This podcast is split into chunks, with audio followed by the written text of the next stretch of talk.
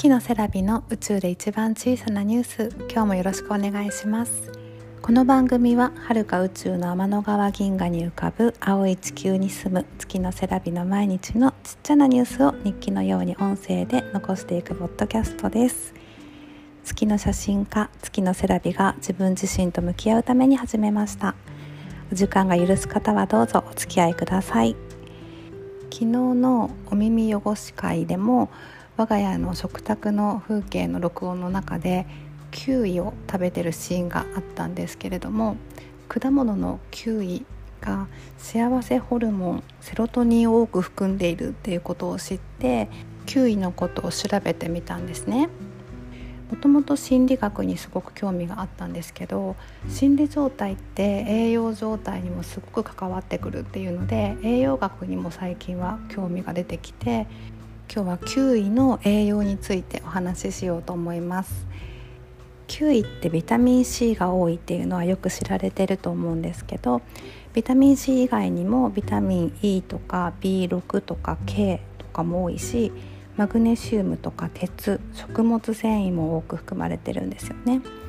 あと妊娠中とか授乳中によく産婦人科の先生から多く取った方がいいですよって言われる葉酸もたくさん含まれています。で強い抗酸化力があるので血行が良くなるらしいんですよね。あとその抗酸化物質もなんですけれども幸せホルモンと呼ばれているセロトニンが多く含まれています。なので寝る1時間から2時間前に食べると安眠効果が得られるらしいんですよね。セロトニンってご存知の方も多いと思うんですが朝起きた時に日光を浴びるとか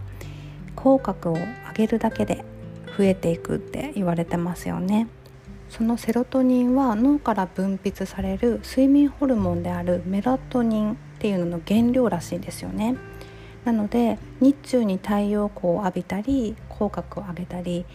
食べ物からセラトニンをとっていると夜は睡眠ホルモンであるメラトニンになってよく眠れるようになるそうです。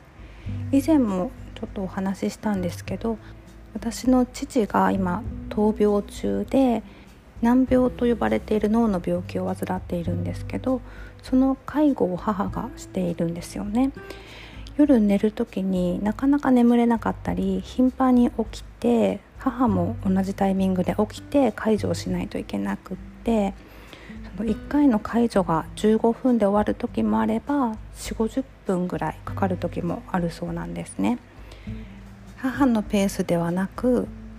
父のペースで目が覚めるっていうのが私も子どもたちがもっと小さい頃に夜中頻繁に起こされて眠らせてもらえないっていうのが拷問のようにつらかったのを覚えているので毎日寝る時に今日は1回でも介助が少なく母も父もぐっすり眠れるといいなと思ってたんですよね。でこの9位の安眠効果を知って早速昨日教えてみて夜実行したらしいんですね。すると朝連絡があってお父さんが朝まで1回も起きなかったって母が感動していて